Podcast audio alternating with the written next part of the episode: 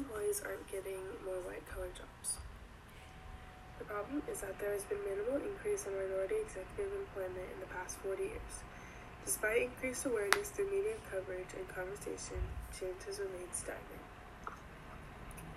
This is strange because 40 years ago, tech companies such as IBM and Xerox were known for recruiting minorities from college campuses. This included competitive salary, extension, extensive training, and it led to management positions.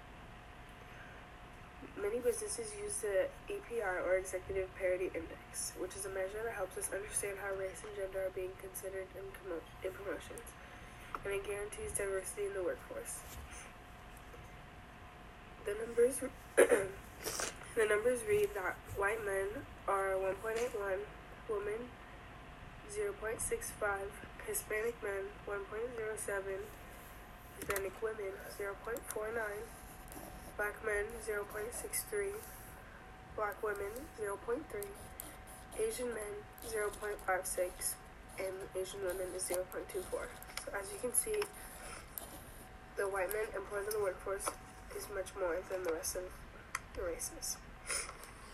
The effect this has is inconsistent investment into diversity programs, a lack of enforcement of anti discrimination laws, and lower diversity in the workforce. Michael G. stated The bottom line is if racial and gender minorities think that they perceive limited advancement opportunities, the so called glass ceiling, they are right.